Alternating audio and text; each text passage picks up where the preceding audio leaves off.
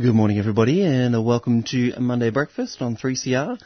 Hope everyone had a great weekend, whatever you may have gotten up to, and you know, December is a good time of year, I think. Um, you know, a bit overplayed. There's a lot of people that um, sort of, you know, wishing you all these things about your month and whatever, which, you know, take that as it may. I think that having summer and, you know, it's a chance to kind of slow down a little bit and, you know, hit the beach or wherever you like to go. It's a, it's a nice time of year.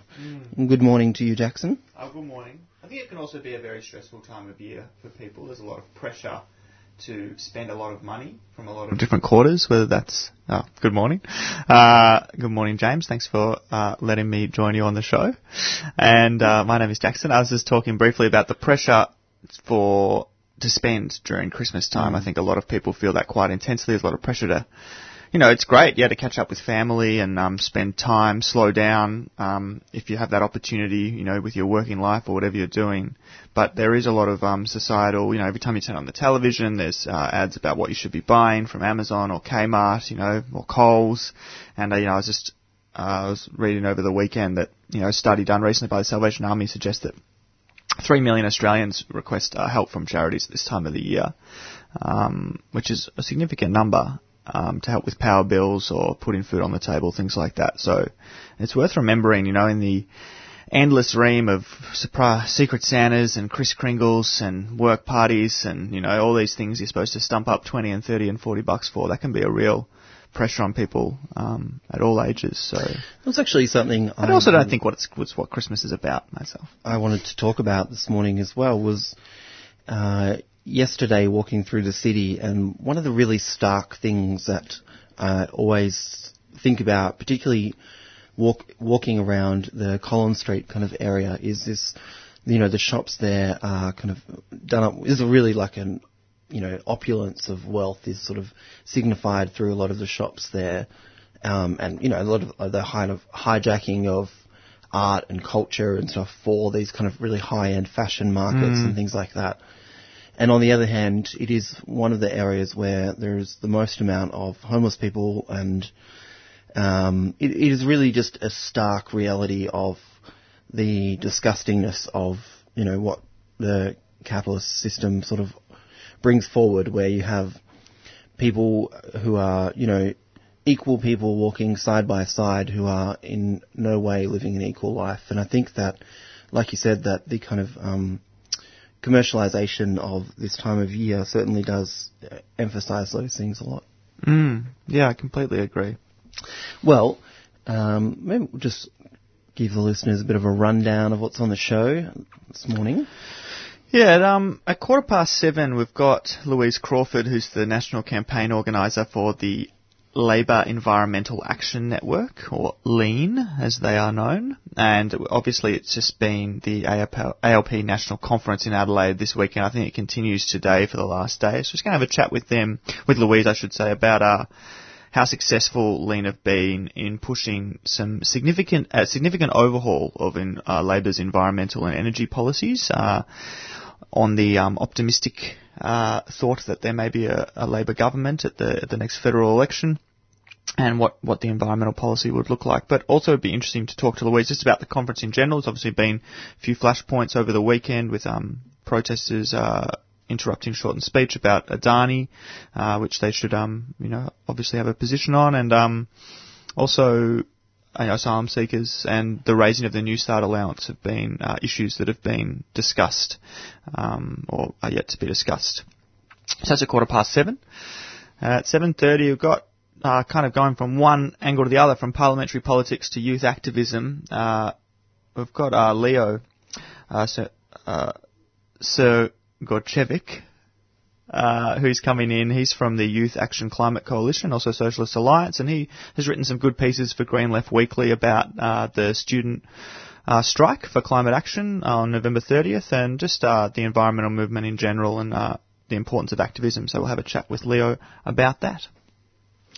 Uh, we've got Over the Wall, of course, our regular program, and they're going to be talking about uh, Christmas and the Catholic Church. Mm. Should be interesting. Um, and after that, we've got uh, Zora Simic, who's going to be talking about um, a review that um, they've written for the Australian Book Review, looking at Germaine Greer's, um, a book about Germaine Greer's life and also um, about Anne Summers. And rounding out the program, we have um, friend of the show, Lizzie O'Shea, coming, um, will be on to talk about uh, suppression orders and sort of, you know, you know what, what a suppression order is and how they are kind of used by the court system. So it's a pretty jam-packed show, um, and I guess to let listeners know as well, we've uh, there's two more shows I think for one more show for the year, two more um, two over the kind of summer programming. Um, Jackson and I won't be here live in the studio for those two shows, but uh, we'll be getting some content ready over the next couple of days. So um, do continue to listen on on those days and listen to 3CR all across your um, summer time. Mm. Yeah, we'll be playing some new content over the two weeks and also some of the highlights of our year in review. So that should be fun. Yeah. Well, um, before we get into those uh, parts of the show, perhaps we should get into uh, our first, our last um, live alternative news for the year. Some folks know about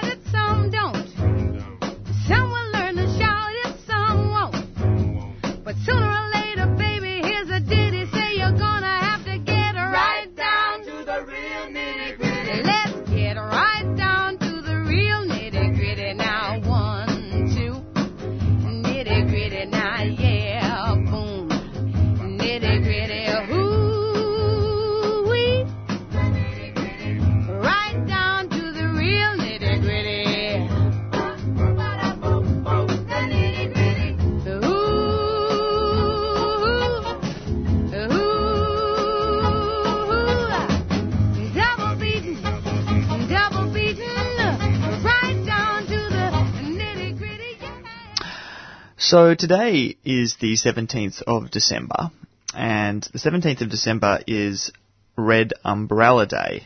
Uh, Red Umbrella Day is a day to end violence against sex workers. And here in Melbourne, uh, in St Kilda actually, Red, R-H-E-D, uh, a resource in health and education in the Victorian sex industry, are running an event on Inkerman Street uh, from 2 o'clock till 6 o'clock to highlight the need for action to end violence against sex workers. The issues faced by sex workers often vary from region to region due to different laws, social factors and cultural contexts, but one common issue faced by all sex workers is their vulnerability to and experiences of stigma, discrimination and violence. So your involvement in this important day provides an opportunity to support and discuss the need for action to end violence against sex workers. And Red is asking everybody to join them at 10 Inkerman Street today, Monday, 17th December, from 2pm to support and raise awareness. Uh, so that's been an event that's been running for 15 years now. And I think it's a really timely reminder of uh, an industry that, you know, is a decent size here in Melbourne. We have, um, you know, thankfully some you know, I, I, think they could be improved, but we have uh, fairly um, good approaches legally to sex work here in here in Melbourne. Um, you know that you can do it legally, and uh, you know I believe there's uh, some unions involved, and um, yeah, I think it's um, you know an industry that's run pretty well in Australia compared to other places, but that doesn't mean that uh, the industry is uh, free of this violence that this uh, Red Umbrella Day is highlighting, and it'd be a worthy thing to get down to St Kilda if you live in the area or you know interested. I would implore you to get along. 10 Inkerman Street from 2 o'clock today. Uh, well, an event, uh, not an event, sorry, uh, and something that I wanted to talk about was, I think, you know, we've seemed to see an increase again of the kind of um, chatting about how uh, so many terror incidents have been, you know, foiled by the police and the um, security companies and things like that. Dan Andrews has mentioned that a number of times, I think, over the last um, you know, since the Bourke Street incident, uh, you know, it's difficult to know, I guess, because we're not privy to, you know, the information around these things um, you know, perhaps a cynical person might wonder how much of these we don't. I guess we don't know. Not obviously not saying that any of it is made up, but the the exaggeration of, I guess, we don't know to what extent these are, you know, kind of so-called thought kind of crimes or actually kind of like planned activities and things like that. Um, but I see in the Herald Sun today that um, they are talking up the rapid response squad of elite police armed with machine guns who will be on alert over Melbourne during the CB in the CBD over Christmas time. This is a positive story that's being um, presented in the Herald Sun. Uh, you know that they'll be at carols by candlelight, New Year's Eve celebrations. Oh, good. This, uh, you know, regardless of those, um, you know, what we're saying about, you know, foiling these kind of attempts, those those stories are they're being um, stopped well before this kind of, you know, before an, a unit like this would be used. It's being stopped within its kind of infancy, I guess. This is t- um, terrifying, I think, and you know, these are events that, you know, a lot of um, people take their families to, children to. What, what ki- do we want that kind of um, response to see, you know, children having to look at these, you know, really um, Heavily militarized yeah. um, police force at these events. How is this contributing to a positive mindset for people going to, you know, these events over this time? I'm not sure. I remember 10 years ago, the first time I left Australia, being shocked by the level of armaments that police forces would carry overseas compared to Australian police forces. And, you know, I think it's, it's been a nice thing historically that our police have been lightly armed and, and, and reticent to use their firearms. You know, we don't have the same culture of gun violence as some of our allies do. But the more you put heavy weapons into the hands of uh, individuals, the more chance there is they will use them. And I think, you know, similar to the outcry when the PSOs first arrived on our stations armed with revolvers after I think it was three months of training they had before being uh, stationed by the Baillieu government, you just wonder you know, these things get rolled out very quickly. There's an enormous pressure, gen- much of it generated by the Murdoch press, to beef up, you know, these armed forces and have all these, you know, various you know, I've seen a lot of public order response, these black uh, kind of SUVs cruising around Footscray recently, um, and they do, they, they look like military vehicles. Um, the, the, we saw actually the new uh, pepper guns uh, the, that tag offenders uh, with, with pepper pellets that both burn and mark them for later arrest, used over the weekend at what you know appeared to be a youth brawl outside of a, a, a gig. Uh, so uh, you know the idea that these weapons will only be used to combat terrorists, and that is such a broad term as well, uh, I, I think is is incorrect. Um, we're going to, you know, if you if you if you give people the tools, they will use them, and I would hate to think, uh, you know, if a, wrong move or you know, the rapid expansion of the police force means that there's, you know, a huge load on the training services. I don't, you know, I don't, um, I, it doesn't make me feel safe or comfortable having machine guns in the streets myself. There's a podcast I've been listening to which is called 16 Shots, which is about a um, black man who was killed um, by police in Chicago um, quite a few years ago. Um, and it, it's disturbing, uh, and also the latest season of Serial, which uh, um, finished a week or so ago. Um, and, you know, the gun violence being so prevalent, um, you know, across all parts of American culture. Um, we know it, but you know when you hear it in the details of, of this kind of thing, um, you know, in in light in these ways, it, it's still quite disturbing, and uh, I, you know, fear that we are slowly moving towards that kind of thing because the more that you, um, you know, one side, then I think that you know the more prevalence of other types of uh, violence is, is going to become a part of that as well. Well, um, actually, uh, related to this, um, there's a quick song I might just play a little bit of. Um, it's called Big Love, and uh, it's by the Black Eyed Peas, and actually talks about um, gun violence and um, yeah, positive message, I guess. Black Eyed Peas like to do.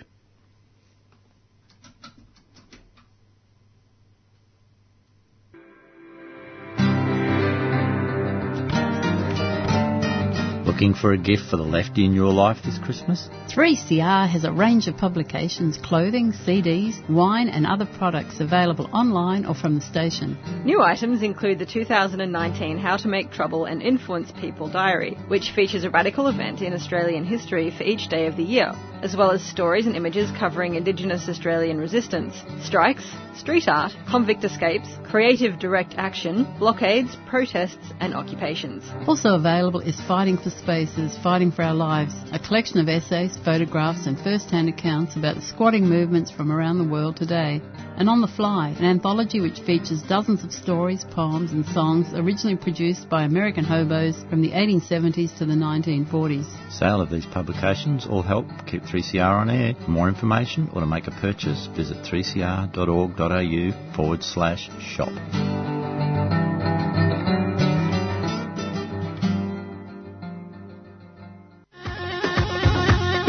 3CR are selling keffiyeh Palestinian scarves in support of the last factory that produces them in Hebron, Palestine.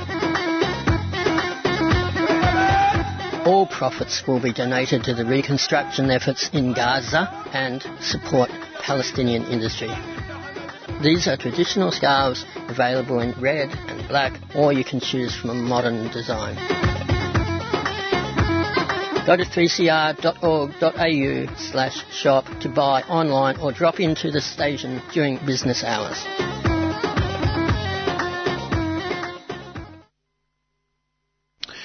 Welcome back to Monday Breakfast on 3CR. And it's good to hear that track seamlessly um, flowing from our discussion into um, their song, which is also about uh, gun violence, the Black Eyed Peas. And, uh, you know, I think while, you know, perhaps not quite a, a radical um, band with politics, they do um, have a positive message often in their music, which is lovely for a Monday morning. Yeah, they've made some statements over the years, I think.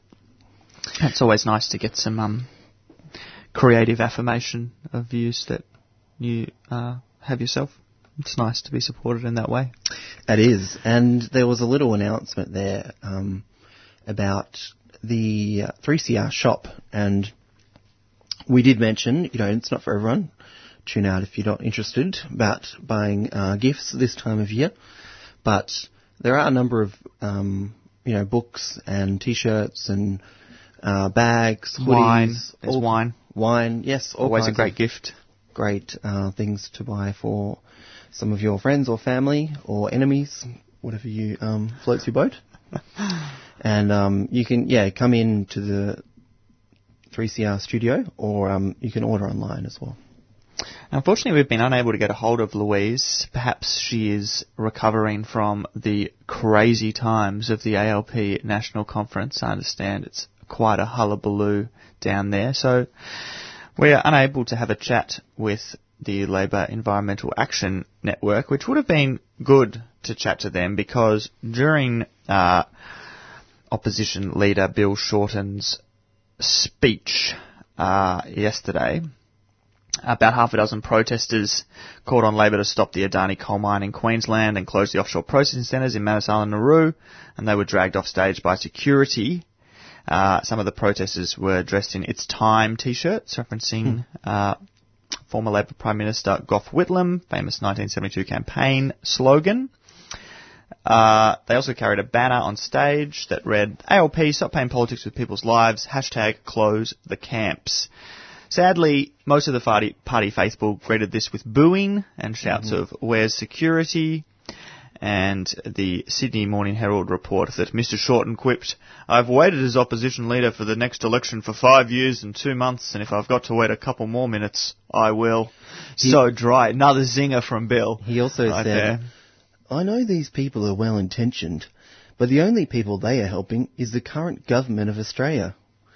Don't really follow that logic there.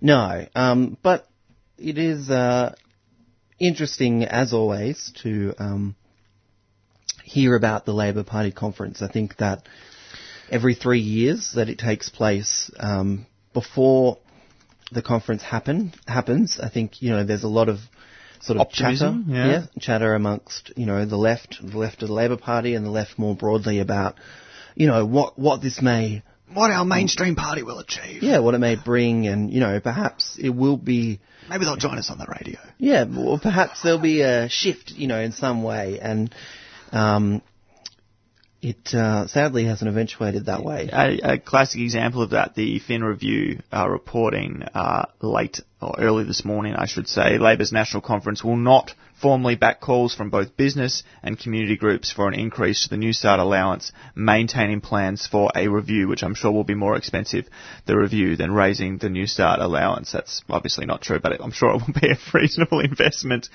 Uh, it says here that New Start has been effectively frozen, apart from you know raising with inflation, since the Keating government. So that is a a fair time in the past. Um, yeah, it's um, it's it's was a- deplorable. a I don't know if you ever um, tried living on New Start, but it is it is uh, extremely difficult. Yeah, and a number of um, uh, studies come out over the last kind of couple of years say that it, it is impossible to afford a house in any of the major cities in Australia on Absolutely. New Start. Uh, one of the one of the policies that um, Shorten did talk about was uh, housing, um, and uh, unfortunately, I have to say that um, I, while I I did watch some of it over the weekend and have read some of the articles, I can't say that I have um, an in-depth kind of analysis of the actual policy, like besides the the speeches made to look in depth at the policy, but perhaps we will have a little look at that um, and have a little and record some information we can uh, share next week. As you know, we do, um, we will look to the election next year. But part of it is a $6.6 billion plan to subsidise rents for low and middle income earners. And, you know, there was a, I I think a softening of the um, ideas around the um, negative gearing kind of policy. There's been a lot of fear mongering from homeowners lobby groups about the possibility of uh, changing negative gear negative gearing to collapse or send the economy into recession. You know, and we all know that we are in the service of the economy and not the other way around. So I think that yeah, the negative gearing is used in this really. It's also used in this kind of scaremongering way of of what it actually is, and it's actually it's a very small part of the housing market, and I think that it would really have minimal effect on things at all. But is also, you know, But it- stats showing that it, it's not actually. It's a lot of um, you know middle income earners that have negative gearing housing.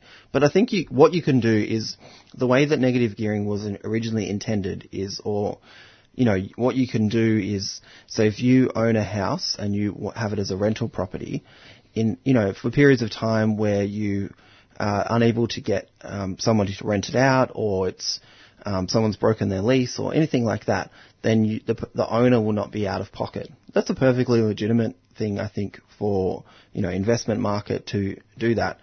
Just put regulations where you're able to do that for a period of time. That's all needed to be done. rather than do it forever and you know, use it as like a, Way a small gain. business that you Yeah. deliberately run at a loss so that you lower your tax. Yeah. Uh, and you know, we saw reports released over the weekend. I was um, following some of Sally McManus's tweets about, you know, large companies you know, declaring, uh, you know, huge annual turnovers and you know significant profits, and somehow paying no tax to the you know companies like Qantas and Glencore. You know, um, so it's a similar thing for wealthy individuals being able to leverage their outgoings so that they have no taxable income when they are pocketing, you know, huge amounts of money. And, you know, let's look at the companies that are already paying no tax. And, you know, there's figures released last week, I think, of So some what of the, the, hell is it? companies. What the hell is a tax cut going to do? Mhm. You know, this constant trumpeting of a business tax cut. Many of the big big, big businesses are paying literally no tax, or Yeah. thousand dollars over the year. if you uh, put a tax on those companies, even a small tax, then the amount of wealth that that would generate for the Australian economy would be substantially, you know, would be huge. You could invest that in whatever you wanted to. Raising the New Start allowance. Yeah, yeah. Housing, public housing. Imagine that. You know, and mm. this is you know when you compare this to the draconian and cruel uh, robo-debt scheme, with which, if it had have been effective, if 75% of those contested hadn't been reduced or rejected because they are illegal, and I think there's a large class action lawsuit being organised about this as well, they would have only, you know, bought in, I think, somewhere between three and four hundred million dollars, which, you know, it is a, a large amount of money, but from a government budget perspective, it's a drop in the ocean. And uh, that's if it wasn't wildly inaccurate, poorly conceived, poorly executed, and sending some of the most uh, financially vulnerable members of our community into absolute panic. Um, so I think you know one of the things we were going to talk to um, the guest Louise about was around the environmental policies and the ABC um, article I'm just looking at said that uh, Mr. Shorten has announced Labor would create a new environmental protection agency and reaffirmed the commitment to deliver 50% more renewable energy supply by 2030. He then goes on to talk about um, you know, the increase in solar panels on homes without um, any commitment around that. I think it's interesting. It still seems, I think, the policy is still less than what the Victorian state government has, uh, you know, is, is trying to do and has attempted to do. Uh, you know, the state government is more or less trying to get solar panels on almost every home in the state, which I think is, you know, it's great. It's, um, you know, they're offering, the kind of p- policies they're putting forward is offering subsidies for both owners and renters and looking at a scheme where both can, can pay and, um, trying to bring that together. So, it's certainly a positive step, I think, that environmental, um, policy from what we currently have and perhaps, um, from even, you know, the previous kind of Labor government, um, which, you know, the kind of carbon sort of um, policy as well, which isn't necessarily, you know, didn't um, fly very well with, I think, a lot of people. And, you know, this is looking to actually create, I think, solutions, not just buying back our waste. Yeah, there has been some kind of uh, wibble wobbling on the environmental policy, though. You know, you mentioned there that uh, Shorten made noises about uh, moving to 50% renewables by 2030 or cutting emissions by 45% of 2005 levels in the same time frame. But you know, those couple of policy uh, tweaks were kind of announced back in November before Shadow Environment Environment Minister Tony Burke, he's also leader of opposition business, he then said that he was not going to, that was incorrect, that it was an administrative error, that those things had been sent out to delegates, and, uh, you know, so he kind of poured cold water on those. So that, so there is a bit of kind of toing and froing on, on these issues. I'm not sure whether they are official policy as yet. So I, I was hoping to talk to the Labor Environmental Action Network about how far that came along. And I also think it's um it's worth talking about, you know, talking about you know beefing up or building a new federal EPA. There's been serious problems with the EPA here in Victoria. I mean, we've seen sites like in Faulk, in Fawkner and the the, the ex defence site in Maribyrnong approved for housing developments when there's deep concerns. You know, it feels like the EPA has turned into a bit of a rubber stamp organisation that seems to represent the interests of developers more than it does the interests of the community and protecting them from toxic waste. So you know, I think another giant bureaucracy. You know, we, we need to be clear that it's going to it's going to work.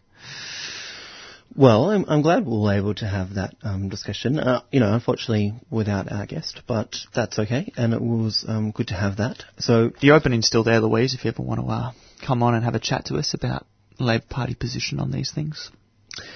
Um, well, we might just um, have a little quick uh, break and we'll be back uh, with our guest, Leo.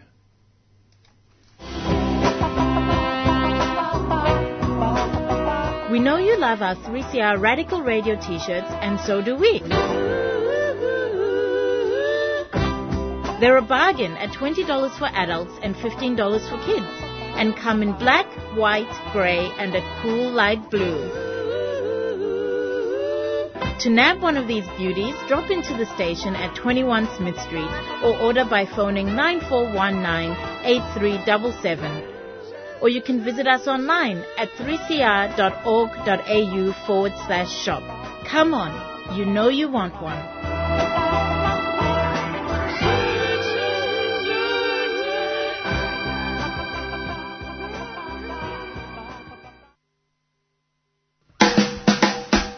Listening to 3CR Community Radio 855 AM. Visit the 3CR website at 3cr.org.au forward slash podcast to hear the most recent recording from each show or 3cr.org.au forward slash streaming to listen live.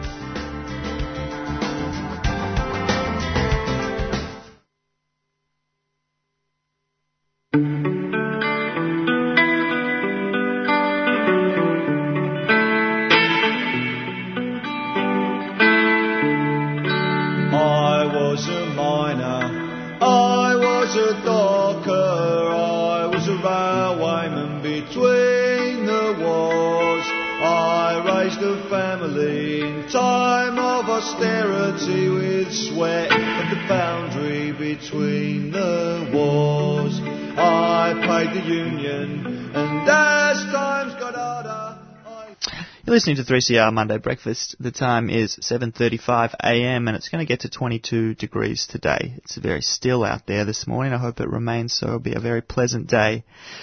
But joining us in the studio now, we have Leo Cernogocevic, who is a Year 11 student and was involved in the school strike for climate action on November 30th. He recently wrote an article for Green Left Weekly, which hailed the end of 2018 as heralding the arrival of the newest base of the climate movement, high school students. Leo, thanks for joining us in the studio.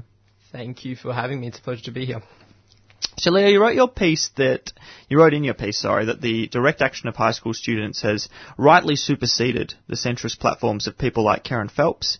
From your perspective, what is wrong with the approach of what you call the dinosaurs in Canberra, even those who claim to care about the environment? Well, that's a very good question. Um, I think it's very important to acknowledge um, that the approach within Parliament, there have been two major camps uh, within that. On the one hand, you know, there's been the absolute contempt from the coalition, you know, people like Scott Morrison bringing a lump of coal into Parliament, you Mm. know, they have no environmental policy. But on the other hand, what's more interesting to analyse is the approach of, you know, um, people on the so-called left uh, and the approach they have taken towards climate policy, and um, particularly with Kerryn Phelps and the Labor Party. And um, just from reading the analysis uh, from yesterday's first day of the Labor Party conference, um, we've seen that there has been a lack of bold action from Labor uh, with regards to climate action. I mean, you spoke earlier about their 50% renewable energy target by 2030. Frankly, that's not good enough. We need it um, as quickly as possible. But more interesting is the way that um, they have relied on market solutions to um, try and solve a problem which is inherently systemic um, to capitalism, one might say.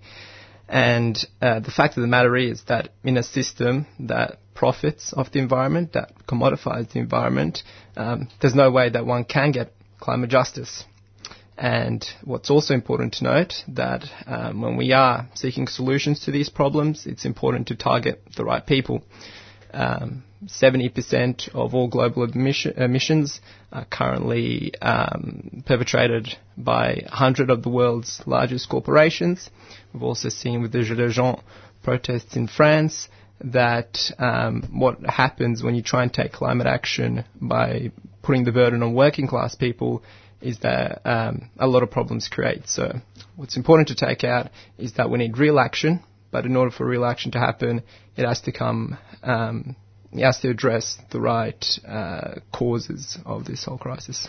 Leah, I wonder what, what was the feeling like in, um, you know, at school kind of organising uh, the protest and then on the day itself, like, you know, what was that kind of feeling like?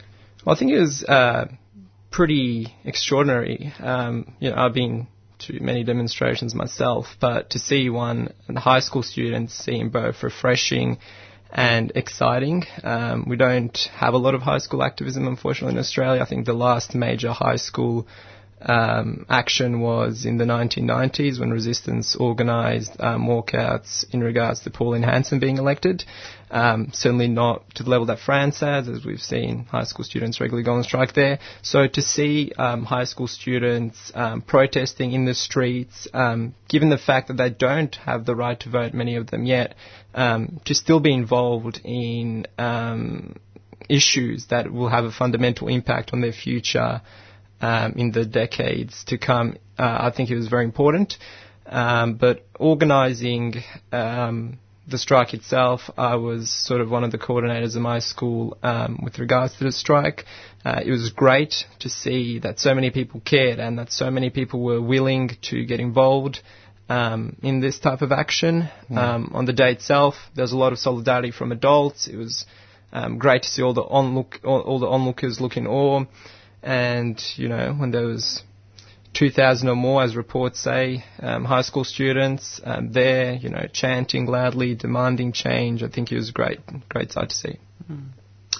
Now you're 17, Leo. Yep. Um, I wonder how old you were when you became aware that the environment was a major issue. What your pathway to environmental activism was. Well, I've always uh, been a bit of a lefty. I joined Socialist Alliance in year 10 last year, and I was involved with Victorian Socialists this year, their electoral campaign. Um, but I guess I've always sort of cared about the environment. I think it comes natural, you know, if you care about um, justice and um, equality and, you know, a fair socio-economic system, then, you know, the environment naturally becomes something that's important.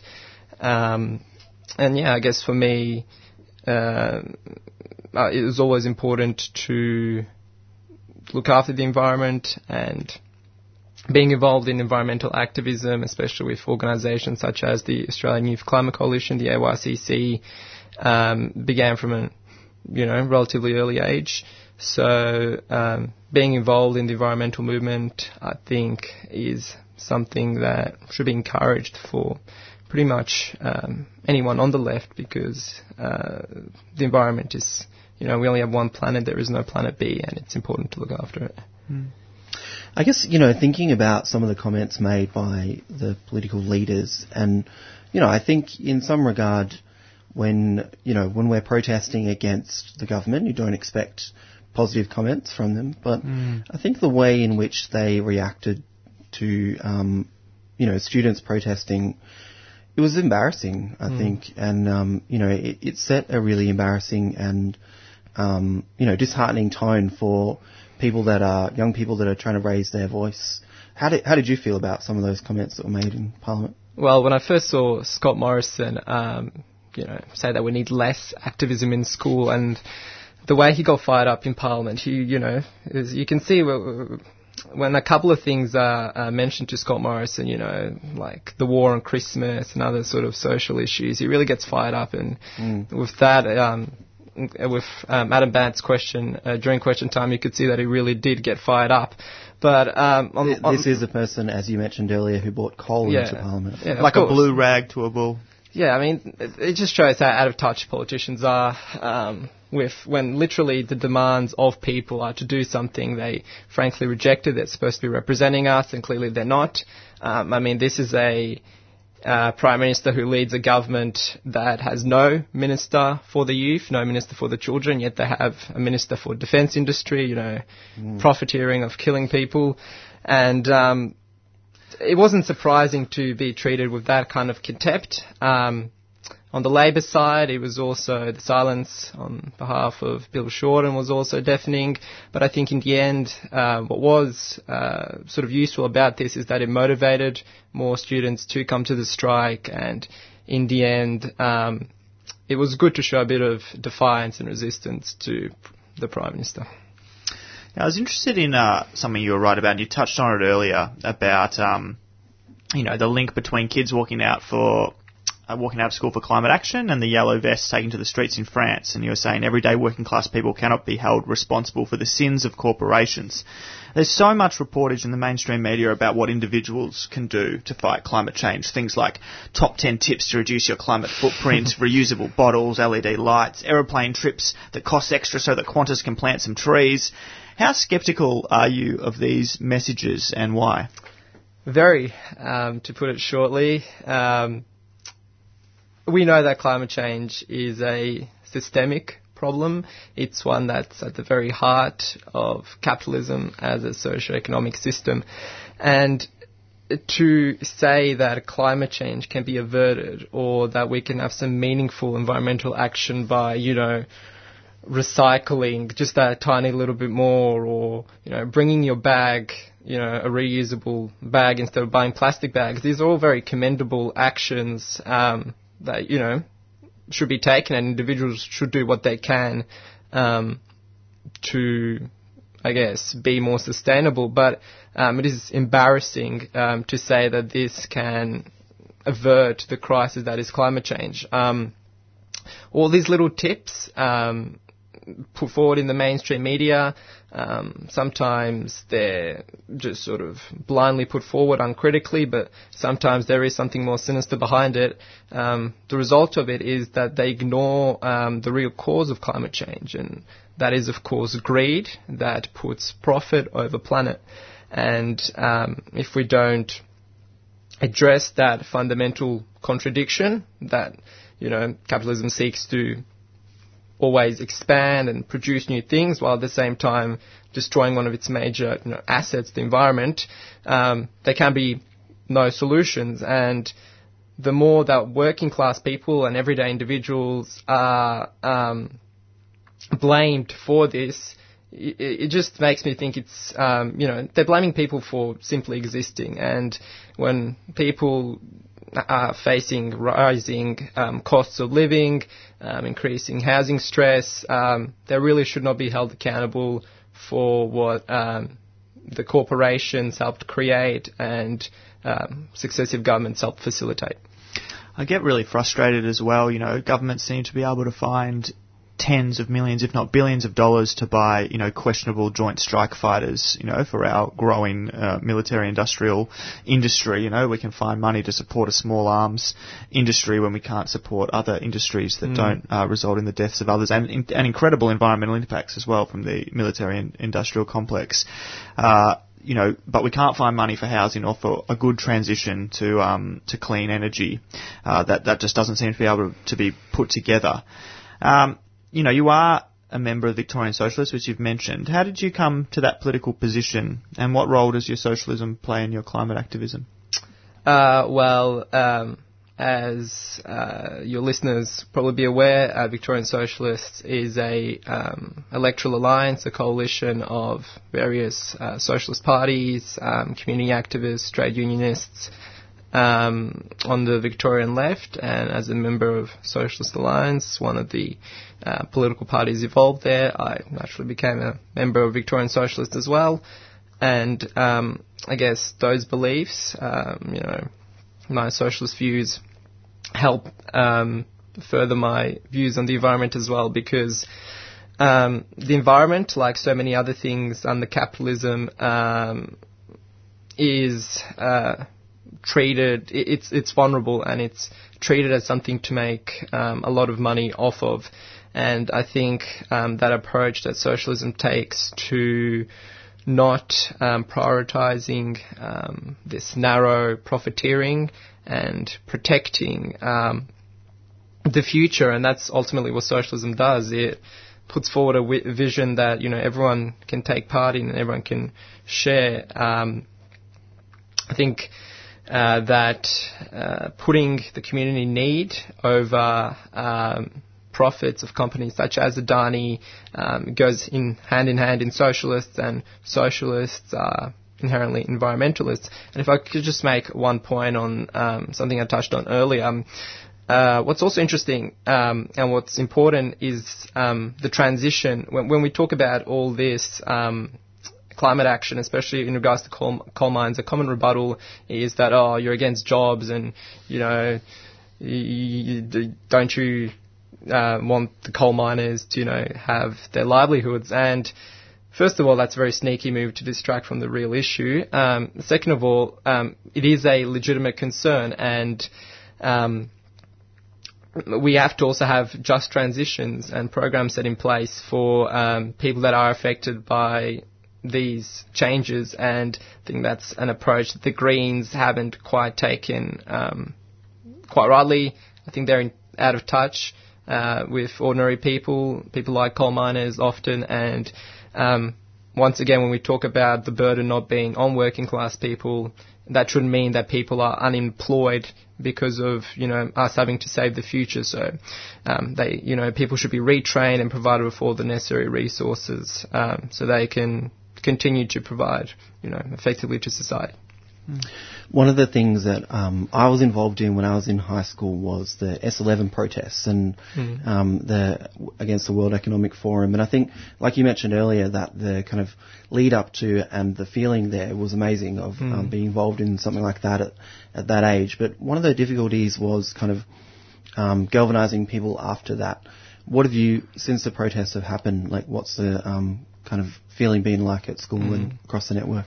Well, the timing of the protests um, wasn't, I guess, um, the best, given that it's towards the end of the year. So, Mm. you know, for me, it was literally the last day of school. So I haven't had uh, much contact with uh, my peers from school since.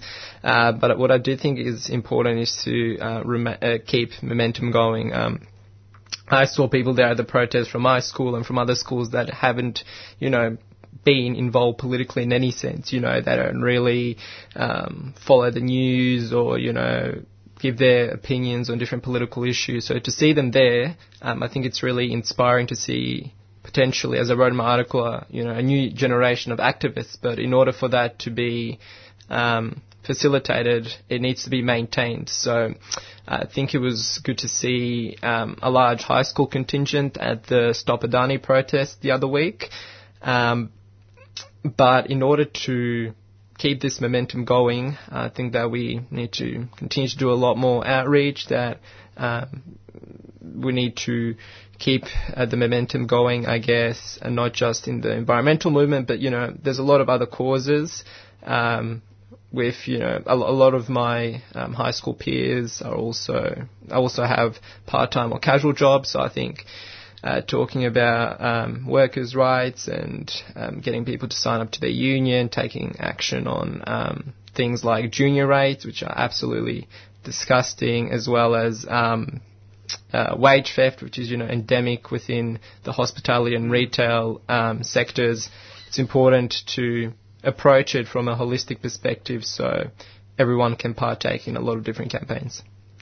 Well, it's been great to talk to you this morning, Leo. Um, unfortunately, we're out of time. We're going to move to the next segment, but um, really appreciate coming in. Thank you very much for having me, guys.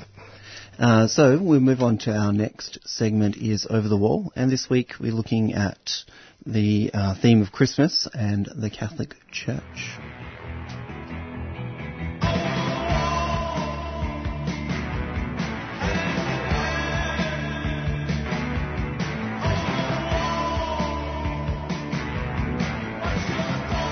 Welcome to Over the Wall and one of the last episodes before our Christmas break. And I'm going to reflect on the theme of Christmas in this week's episode. And a bit of a story recently when I had a friend come to Melbourne, took friend to the big St. Patrick's Cathedral in the city, the big Catholic church, and walked around and like many tourists, person was very impressed by the huge marble ornate altars, the giant wooden carvings, the massive organ, the bits of gold trimmings, the huge wealth of the church and its decorations. Catholic church there was full of tourists, so we spent about 20 minutes walking around looking at the, the wonderful windows, all those sort of things that tourists do. Then we took a walk across the road to St. Peter's. And St. Peter's a much smaller church, an Anglican church, and the first thing that we noticed as we walked into the church that about half of the pews in the church had people in sleeping bags sleeping there during the day. So St. Peter's, a church that provides breakfasts for homeless people, also makes its in a church welcome for people who sleep rough at night, who often don't get much sleep at night because they don't feel safe at night. They allowed these people to come in in their sleeping bags and rest all day in that church. And it brings up that Christmas theme about the inn that wouldn't welcome anyone. I can't imagine the Catholic Church across the road letting those people come in in their sleeping bags and sleep in their pews. It wouldn't impress the tourists. I'm also reflecting this week on the fact that the Catholic Church is the only one of the religious churches in Christianity to stall its payments after the Royal Commission into the abuses that came out of the church, where the other churches have come out and been proactive and already commenced their compensation process. The Catholic Church is doing nothing at all so far to compensate people. People who, because of the abuses that occurred in the church, have lived extremely hard lives. We know that trauma, 70% of people with a mental health condition live with a background of trauma. And these are people that have experienced some of the worst traumatic experiences that you can inside the care of that church. Won't open its coffers to pay the victims of its own acknowledged abuses. So continuing on in this theme, it made me think of a sketch that the comedian from the 1950s in America, Lenny Bruce, did called Jesus and Moses.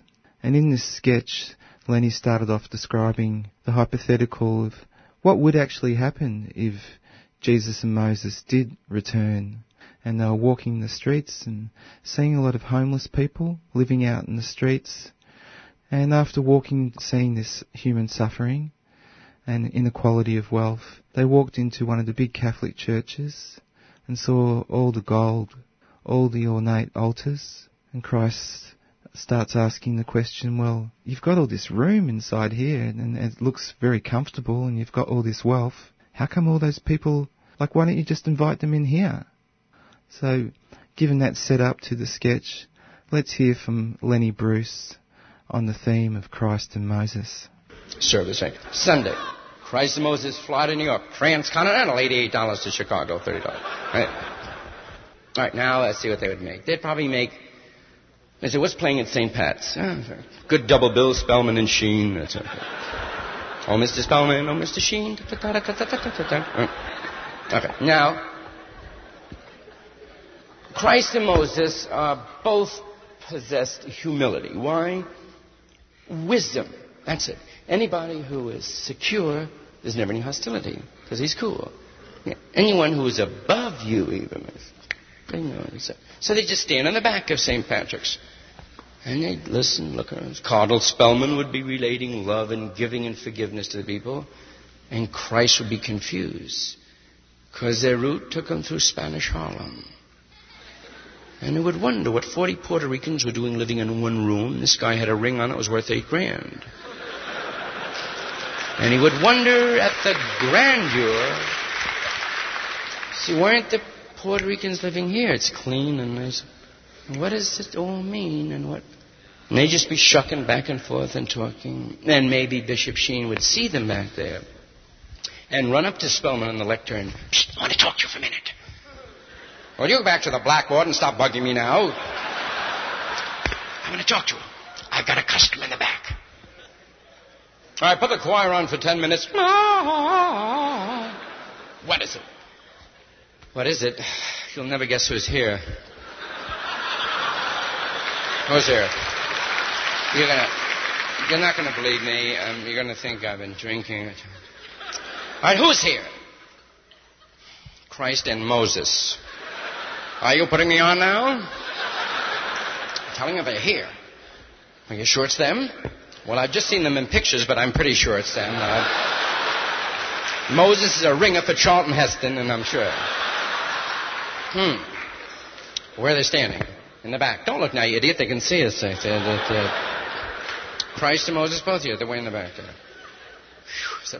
Did Christ bring the family? What's his mother's name? Um, that's weird. I read the book today too. I'm so nervous. Uh, Mary. Uh, Mary what? I don't know. Mary. Uh, Mary Hale. No. Uh, Hail Mary. Mary Hale. Hail Mary. Harry Mary. No. I don't know what that. Was. Oh yeah. Hail Mary. Oh, Hail Mary, full of grace, Thompson. They're very thick with the Duponts. Know. Montauk Point. But they're back here. Yes. All right. All right. Uh, something. If this ever gets around now, it has. Oh Christ! Don't look in the front door. The lepers are coming. All right. Uh, oh, yeah. Uh, sir, uh, would you take the bell off, please? Thank you very much. Wait, mister, will you pick up your leg, madam, your nose, your? Thank you. Uh, I, uh, they got Sophie Tucker with Moses posing. Take that Hebrew national banner down. Mr. Jess, will you get off the Madonna? That's not a stat. All right, give me a direct line to Rome, quickly. Rome. All right. Hello. John Friend in New York. Listen, a couple of kids dropped in, and, uh, yeah, you know them. Well, I can't really talk right now. Excuse me. Hello, we're from Newsweek, and we want to know if they have State Department clearance, and is that really them? Uh, well, I'm, yes, it is them. Sonny, get off my hand. Yes, that is them, dear, yes. I don't know if they're going to do any tricks today. I don't know. Yes, they can fly. No, Mary Martin isn't God's mother, and get the hell out of here now. Hello. Ah, you know them. One kid is, uh, well, I'll, with a cross of bop. No, not Zorro. Damn, that's right. He brought a very attractive Jewish boy with him. Oh, we got to do something. Well, I know. I can't put him up at your place. No, I didn't paint or anything. Oh, I got a lot of kids staying over here. Look, what are we paying protection for? That's right. Just get him over here, that's all. Yeah. I don't want to hear about that. Look, all I know is that we're up to our ass in crutches and wheelchairs. Is that good enough for you? The place is ridiculous here. Yeah. Ah. They're in the back. Way in the back. Of course they're white. Yeah. Now. Yeah. This is New York. Puerto Ricans stand in the back. That's right. I don't know. Which ones are they, Sheen? The ones that are glowing. Yeah. Uh, Dick, when I related to Puerto Rican, I felt like a funny thing of recall. And there we have Lenny Bruce impersonating the leader of the Catholic Church dealing with the situation of Christ and Moses reappearing. And it's worth reflecting on a new story that came out of England this week about one church that is having a 24 hour a day, seven day a week mass because they found a loophole in the laws that prevented police entering the church during a mass. And the church is prote- protecting some refugees that are meant to be seized and deported. So it's running a 24 hour week, seven day mass. That's a real church. So that's our Christmas theme for Over the Wall. Have a good Christmas. This is a public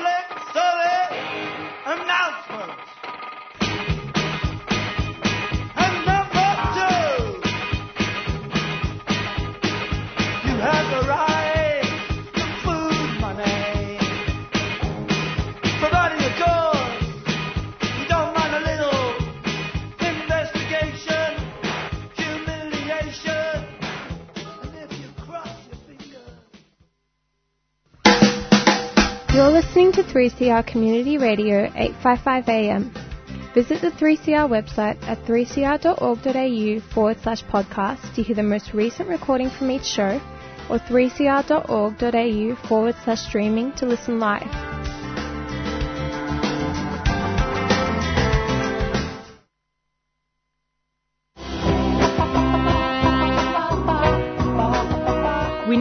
Our 3CR Radical Radio t-shirts, and so do we. They're a bargain at $20 for adults and $15 for kids, and come in black, white, grey, and a cool light blue. To nab one of these beauties, drop into the station at 21 Smith Street or order by phoning 9419 8377 or you can visit us online at 3cr.org.au forward slash shop. Come on, you know you want one.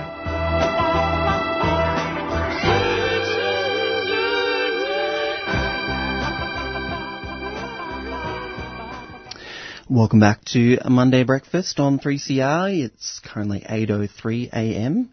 And right now we're joined by Zora Simic, who's a senior lecturer in history, women's and gender studies at the University of New South Wales.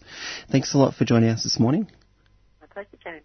And um, you've written an article uh, which is part of the Australian Book Review, and it's looking at um, two works. One is Unfettered and Alive, a memoir by Anne Summers, and Germaine, the life of Germaine Greer. Um, and I guess you know these are two very kind of influential figures in feminism. Um, I think globally as well, but you know I think particularly in Australia. Um, what were the uh, you know they're kind of been put together in a lot of ways, but you know they're quite different in their kind of um, take on, on feminist politics and as individuals themselves. Like what, what what were your takeaways from these books?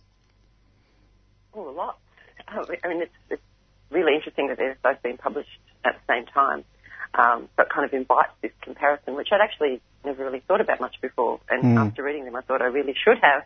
They're both sort of emerging on the feminist scene in Australia at the same time, uh, and have much in common. Both Anne Summers and Germaine Greer, they both started out as scholars. Uh, you know, they were both very interested in women's liberation as opposed to you know, old school feminism as it was the dichotomy existed at the time. Uh, but their careers have gone in, in quite different directions as well. I mean, Anne Summers, if we can think of Germaine Greer as a kind of propagandist, she's, she's someone that writes and res- to, to a mainstream audience and it resonates with the so-called ordinary woman. Whereas Anne Summers has been very involved in, you know, activism, women's bureaucracy, uh, also written books that, that, that resonate with, with, with mainstream readers as well. But but yes, their, their, their ideas of how feminism works in the world, I think, are quite different. Um, Mm. Anne Summers is very interested in campaigns and issues and and so on, and kind of adapts with, with those things, gathers new evidence about women's lives, working lives, the whole thing.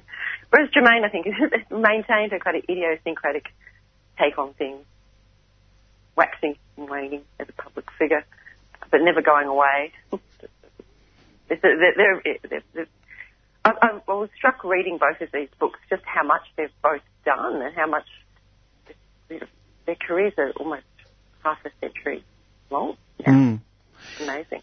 And I guess, you know, I think the female eunuch, which, you know, see, um, was Germaine Greer's kind of, you know, first real um, groundbreaking kind of book um, on the scene. And, you know, it was a real kind of call to arms for that second wave feminism. And, um, you know, I think still reading it today, it uh, is, you know, very revolutionary in the sense of, um, you know, the kind of things that it's arguing for.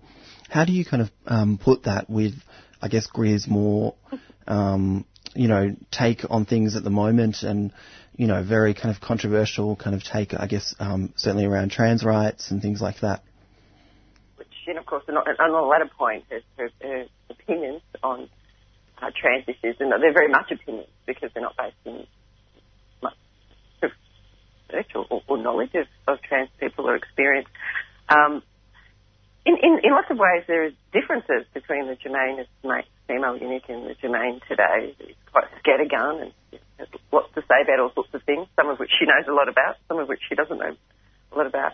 Uh, seems very different, but at the same time, her her mode has always been an interesting mix of kind of polemic um, and informed knowledge about things, and I, and I think we still see that in in the contemporary Germaine. Um, but in the last, you know, 45 years or whatever since um, Female Eunuch was published, she's become a media celebrity. So she, uh, you know, is, is given you know many platforms to sprout her views. And I think in any Germaine interview that you see, she'll always have something very interesting to say and something outrageous to say. And of course, it's the outrageous, often offensive thing that gets the most traction, understandably. Um, ve- very clickbaity. Don't know if that's her intention. I think this Mm. has just always been the way she is. If you put a microphone in front of Germaine Greer, she's going to say a whole bunch of things, some which she's said before and refines and repolishes, and others which she just goes off the cuff. So I think that there's that there has been a, a remarkable consistency in her public persona, which is she likes to provoke, and sometimes she does that. I think the greater good. It leads to lots of uh, you know, instant light bulb moments for many people who have read her work or listened to her talk, and other times it's just unsettling, offensive, and not really useful to, to the public debate. But I think all of that has been there, become perhaps more pronounced in recent years as I think she becomes more out of touch Hmm. on some issues. But yeah, there is there is some innate Germaineness I think that's always been there. And I think, you know, Anne Summers, like you mentioned before, is, I guess, has played a, a key role in, uh, you know, policy development and, um, you know, helping to shape some, you know, Labor governments and things like that in, uh, I guess, more of a kind of behind the scenes role in a lot of ways. Um, but, you know, so perhaps is not as well known uh, publicly as, as Germaine is, but I think that the kind of role that she's played is nonetheless kind of as significant um, in terms of, yeah, with the, um, I think the Hawke and Keating governments and, you know, advising um, government and government policy and also as a, a time as a, a journalist in Canberra as well. Oh, her life is just incredible. I mean, no one could ever be as well known as Germaine Greer in terms of international celebrity. She's in that sort of upper echelon. Well, Anne Summers, though, of, of her cohort in Australia, and she's someone that you know worked overseas in the States as well as Australia, but the you know the, the majority of her career has been in Australia. She's probably the most well-known and in, influential of her kind of generation. Um, but at the same time, I was struck reading this book just how much she had done. I mean, I think it's a terrific book. It's the standard review in the, in the ABR. It's a real work of social and political history. She's been right in the thick of lots of different things. Um, and she's, I mean, her, life is just, and she again is, is, is singular in a way that Germaine Greer is as well. There is, I mean, one thing that is commented on about both women is that, you know, that they, they didn't have children, they had incredible opportunities to self-education, education, travel the world, get involved in meeting all different sorts of people and becoming influential figures themselves. But I, I think with Anne Summers, she's always, um, in her book, she, she just talks about these, these opportunities appearing the kind of seizing the moment and um, just really taking these moments seriously. And as, as a result of that, has had a real enormous influence and, and impact, I think, on Australian public life. I mean, just this last weekend, she wrote a really interesting column about the lack of policies in the contemporary Australian political life. So I think she's just somebody that really wants to stay on top of things. She has that journalist interest in researching things and getting the facts and figures right and try to make a positive intervention. She's her sort of toolbox of things that she uses to influence public debate. Quite different from Germaine Greer's, but I think in some ways have been much more effective without being so you know, in your face.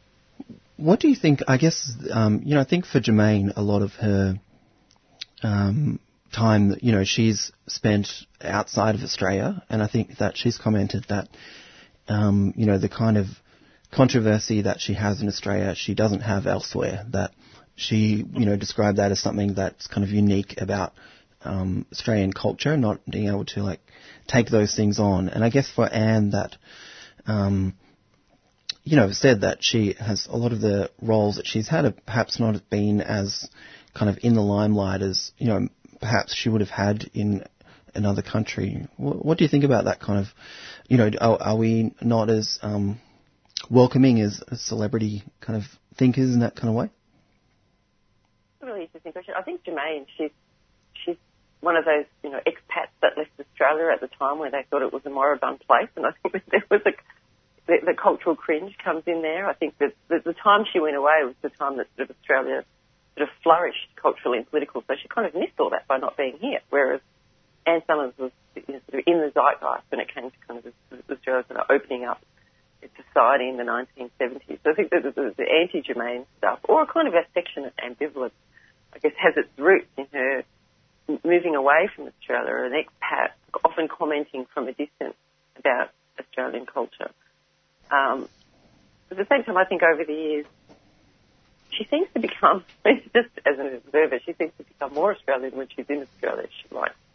And she has commented in the past of how even writing The Female Eunuch, she kind of wrote it with an Australian audience in mind, i.e. that she needed to make it a kind of salty book because that was the sort of person she thought she needed to get through to. Um, so I think her kind of audaciousness and something is something that Australians sometimes embrace as a positive feature and other times sort of reject her. Oh, there is the tall poppy syndrome, the cult, cultural cringe. She's someone that you can apply all of that stuff to. So I think there is something in, in that when she says that. But at the same time, I think she's become equally as controversial in England, where she now lives, Mm. um, as well. And, and in your work, um, how do you find that students react to, um, you know, both the work of, of Greer and Summers? Um, I teach them in different. I've been teaching Anne Summers as someone who wrote Damned Whores and God's Police, which came Yep. out in 1975, considered the first work of Australian history. Um, so everyone's really curious about that. A lot of young students have never heard of it and very interested to know what it's about. Um, whereas uh, Germaine, everyone comes with knowledge about Germaine prior to being taught about her, and often very negative, of course, because you know in, in, in the current sort of feminist climate, she's understandably kind of a vile, you know. There's a, there's a lot to be critical of, so that is where they come from. So I enjoyed, you know, teaching about female eunuch and you know feminist history through that way to understand her original impact and why she's still here. Um, but yes, she's still. I- I- she doesn't actually come up that much in, in terms of like teaching gender studies and so on as something that you would set on the curriculum. She's more now an object of study rather than uh, you know, somebody that you would set as a crucial text. There's already so much known about her. Mm. And I guess, you know, I think it is difficult to put the um, context of someone's previous work, you know, within the context of things that they're saying now. But, you know, I think there's still, you know, significant, um, you know, things to read and to think about in that kind of, um, in that second wave feminism as well. Absolutely. The Germaine Greer archive now. Got 500 boxes and scholarships starting to come out about what they found in there. So it's a fascinating period to kind of talk about both of these women, I think. So these um, both could be, uh, you know, perhaps some summer reads for people to check out. Um, something you would recommend that um, people can um, check out over summer. Definitely, particularly the Anne Summers memoir. I think it's a great read. It's got so much in it. I, I you know, I thought I knew a lot of this stuff and I didn't. And she's just so much to say about feminist publishing, feminist thought, and all sorts of things, not just not just Australian politics as well. The Germaine Greer biography is a is a is a fun read. There's I was surprised by some of the things that left out, but it's still you know a very great introduction to Germaine Greer if people don't know enough about her historically. I mean, seen her in the contemporary moment. And I think in the article you mentioned, there's a um, Anne Summers has a previous memoir as well, and this is a continuation of that. Is that sorry?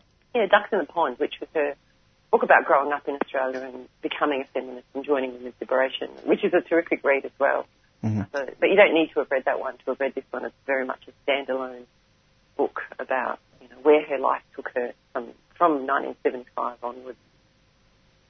Well, yeah, I, I think um, you know they it is um, yeah both both great reads, but um, I would also encourage people to check out your article as well because it, it talks about um, you know some of the things we touched on today, and I guess a combination of the these two um, icons in Australian feminism and their kind of um, history together in country, and um, yeah, certainly some history that I think you know we should all all know about and. Well, I, I agree. Thanks, Dave. Well, um, thanks a lot for joining us this morning. I really appreciate coming on. Um, and uh, yeah, hopefully we've got some more summer reads ready for your um, summer. I but uh, these are the biggest books I read this year. So they're hardcovers. I'm going for paperback. It'll be great. Cool. Thank you. All right. Well, um, thanks a lot. And um, Okay. cheers. Bye, James. Bye.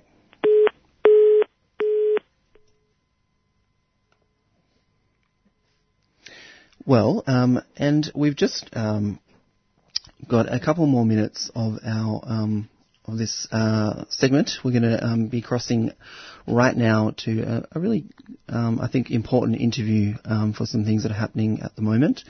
And so we've got on the line now. We've got lawyer Lizzie O'Shea, who's going to be joining us. So thanks a lot, Lizzie, for chatting to us this morning. Thanks for having me on. Now, um, we it's a, a bit of a delicate topic um, what we're talking about this morning. Um, so I might just start by um, just giving a broad sort of um, stroke about some of the things that we're talking about, and then um, get into uh, some questions. So a suppression order has been issued by the Victorian County Court earlier this year, and which imply, applies in all Australian states and territories, and has prevented any publication of the details of a high-profile case, including the person's name or the charges. Um, so we are not going to talk about that this morning, but what we are going to talk about is what what is a suppression order, um, and uh, Lizzie's been kind enough to um, join us to kind of go through some of those, um, you know, more I guess more factual kind of questions about what the legal um, ramifications and issues are for suppression orders. So maybe, um, you know, to start with, Lizzie, if you wanted to let us know, the listeners know, like what a suppression order is. Sure. So, in certain situations, courts are able to make orders to prevent the publication of the name of the person accused of a certain offence, for example, or the victim who might be making the complaint in relation to the offence, as well as details of the charge itself or the um, the nature of the trial that's going to take place shortly thereafter. And this varies across the country, and some are more um, uh, powerful than others, and some place restrictions earlier than others as well. Um, there's a real tension here because uh, people feel, uh, I think, upset that they can't know more about what is going on in perhaps what might be a very high-profile trial or, or uh, conviction, and there's a sense that open justice is an important principle. So the idea that justice is seen to be done, that we need to know the details of offences for public safety purposes as well as accountability purposes, uh, and the outcome of trials for the same reason. Sitting in contrast with that is the needs of the people who are involved in the process itself. So that might be the uh, person accused or convicted of the offence, but it may well also be the victim who uh, does not want their name disclosed. Um, perhaps more significantly, I think, and something that's often missing from this debate is that there's a tension, I think, between open justice and the administration of justice. So one of the key reasons why uh, a suppression order might be ordered is um, because it may jeopardise the jury pool for future uh, trials in relation to um, the same defendant or um, or similar facts. And that's a very important principle. So we uh, are judged by our peers, uh, by a jury that's selected, and they um, are required to consider the evidence put before them. And only in certain circumstances can they know about what might have uh, been associated with the accused, for example, in the past. And if we pollute the jury pool through the extensive dissemination of material about the person perhaps accused of an offence, that can mean that it's very difficult to have a fair trial. Uh, and it can mean also that the prosecution can successfully, uh, excuse me, the defence can successfully apply for a permanent stay on the basis that the jury pool wouldn't be able to come to a fair finding and that there would be an unsafe um, conviction if there was one that was recorded. Uh, so there's a couple of different tensions there, I think, between the very legitimate claims of open justice and the very legitimate reasons to protect the administration of justice in the individual case. And how do you think, you know, obviously we live in a social media age and, you know, the way that um, people are, people can share things online, the way that people post things is quite different to, you know, I think when you know, the, these kind of orders may have been applied in the past and certainly, um, you know, is different to say how a newspaper can report something or other media outlets. How do you think that um, social media will play, does play a part in these kind of orders? Yeah, well, I think part of the ridiculous nature of this situation is that social media has been awash with the um, conviction that's been the subject of a suppression order recently, as, and and legacy media or um, traditional newspapers, etc., have been prevented or they're complying with the um, with a suppression order. And one wonders whether there's much uh, utility in a suppression order in that context. Uh, I think the general presumption I can see some value in is that uh, social media is quite different to, to traditional media outlets in that um, uh, they survive less. Social media posts survive less well in in um, in search engines. Uh, legacy media has a far broader reach than social media, uh, and and it means that you know you can ha- then have a, a, a somewhat in, indelible record, I suppose, of someone's past uh, through a very simple Google search. So I think there is some utility in the argument that uh, social media is slightly different to traditional media outlets because the reach is different and the way in which it's recorded for posterity is also different. Um, so I, I, I, well, I appreciate that, that, it might seem somewhat absurd to have uh, social media are awash with uh, discussions uh, that violate a suppression order. I can also understand why it is critical that in certain contexts um, legacy media is prevented from reporting on it. I would point out that I was talking a bit about, about before about how they're different in different states. And one thing I, when I was doing some research on this, that I found out was that um, Victoria accounts for probably about half of all suppression orders nationally, uh, and in 2017 there were 450 of them issued in Victoria, uh, and the next closest was South Australia with 117.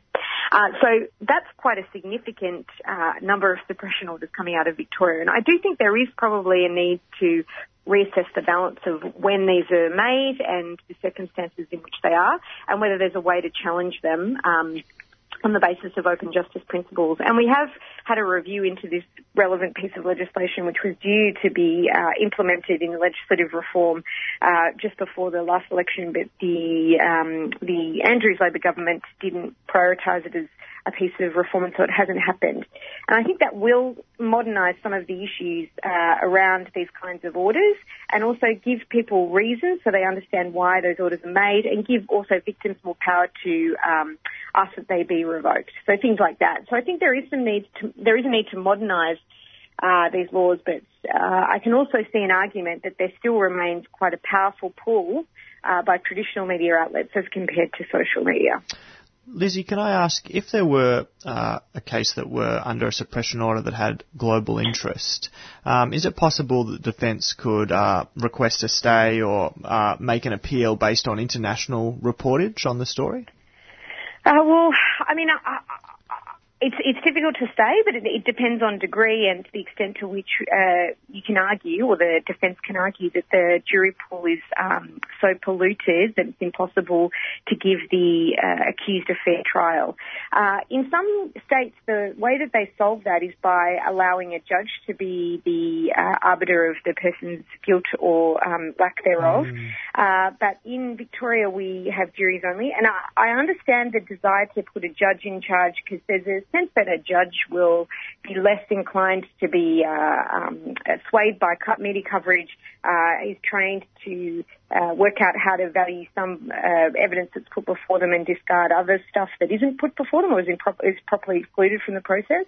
But I also think it's really important to protect the jury system. Actually, I think the jury system works really well, and I think juries cop a lot of bad press for um, usually, I think, from a somewhat elitist perspective, that they're not uh, equipped to do the difficult work of opining upon um, someone's uh, criminality. And I, I don't know that that's true. I think we do need to improve how jurors are trained and, and things like that and help them come to terms with um, what might be a very tempting situation to look up a, an accused past history using um, the internet, but mm. you know that they have to actually be taught the importance of making a decision on the facts presented to them and that there's good reasons why we might exclude evidence that's come before or convictions that might have come before.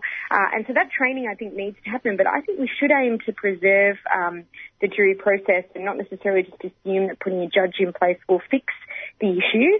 Uh, but I think, yeah, there's an argument that I think a prosecution, uh, sorry, a defence could make, excuse me, I'm getting my prosecution defence mixed up. Uh, there's an argument that the defence could make that if there was significant international coverage that that would pollute the jury pool. But we do know that in this case, for example, there's been geo restrictions on who can view WASH, which is obviously one way in which we can avoid that problem arising.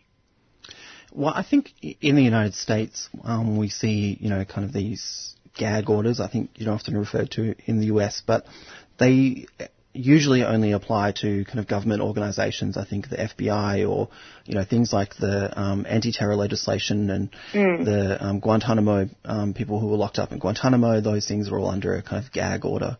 Um, but I don't think do they have a uh, you know kind of suppression order kind of thing in the United States. And I guess you know why is it um, more prevalent in Australia? Uh, I think there's probably a variety of reasons, although you're raising a lot of different complex issues, which I think are important to think about in this context. Uh, the first thing I suppose I would say is that as a general principle, the United States has protection of freedom of speech in the way that the Australian uh, people do not. So we don't mm. have a Bill of Rights. We're the only uh, Western jurisdiction not to. Uh, and I think that does mean that we sit apart from lots of our counterparts globally in terms of how we understand things like freedom of speech, protection of privacy, and how we weigh those things up uh, legally over time for the proper uh, respect of them. So that's the first thing I suppose I'd say. But I think you're right to point out that sometimes we treat some information as sacred and secret, and there's lots of instances where we don't. Uh, so while I think secrecy around criminal trials, uh, people can get very upset about it. They get upset about suppression orders, and they feel that it's very unfair that someone very high profile is able to conceal what uh, has come of their criminal justice process. I, I, think it's important to remember that it's not just about embarrassment, there's other reasons as well. But what I would say is there's a huge amount of information that's kept very much secret um, that protects other kinds of power structures. Uh, most notably, you were raising the issue of um, counter-terrorist uh, intelligence agencies, uh, national security agencies generally, who enjoy significant protections of uh, their identity and um, and protection from accountability in all sorts of ways, um, and that information uh, about these kinds of activities and um, and uh, agencies is excluded from the public domain. So the Public Interest Disclosure Act, for example, which is a federal act, excludes intelligence information, which I think is significant. So you can know something terrible is happening in an intelligence agency and you don't have a proper avenue for uh, disclosing it. That I think is quite a significant problem for democracy, but it rarely gets the kind of attention that is usually heaped upon the kind of um, suppression order we've just seen being covered or not covered in the press. So in terms of how we have open justice, accountability of power, um, and the role that courts play, I think there's bigger issues than suppression orders in criminal trials uh, that we need to be focusing on, and I think you're right to raise it. Well, Lizzie, uh, unfortunately, that's all the time we've got for this morning, but we really, really appreciate coming on and um, shedding some light on what's a really important but uh, difficult topic to talk about. Oh, thanks for having me on. Well, um, we have been, uh, well, you've been listening to uh, 3CR Monday Breakfast. We have been Monday Breakfast, and the next is uh, shows Women on the Line, and uh, we hope you enjoy the rest of your day. 3CR relies on the support of ethical organisations to keep our vital community of voices on air. We'd like to thank our breakfast supporters, the new international bookshop, Nibs, at Trades Hall, and eco-friendly paper and printing outfit, Earth Greetings. You can check them out at nibs.org.au and earthgreetings.com.au. And if you'd like more information on how your organisation can become a 3CR supporter, contact the station on 03 9419 8377.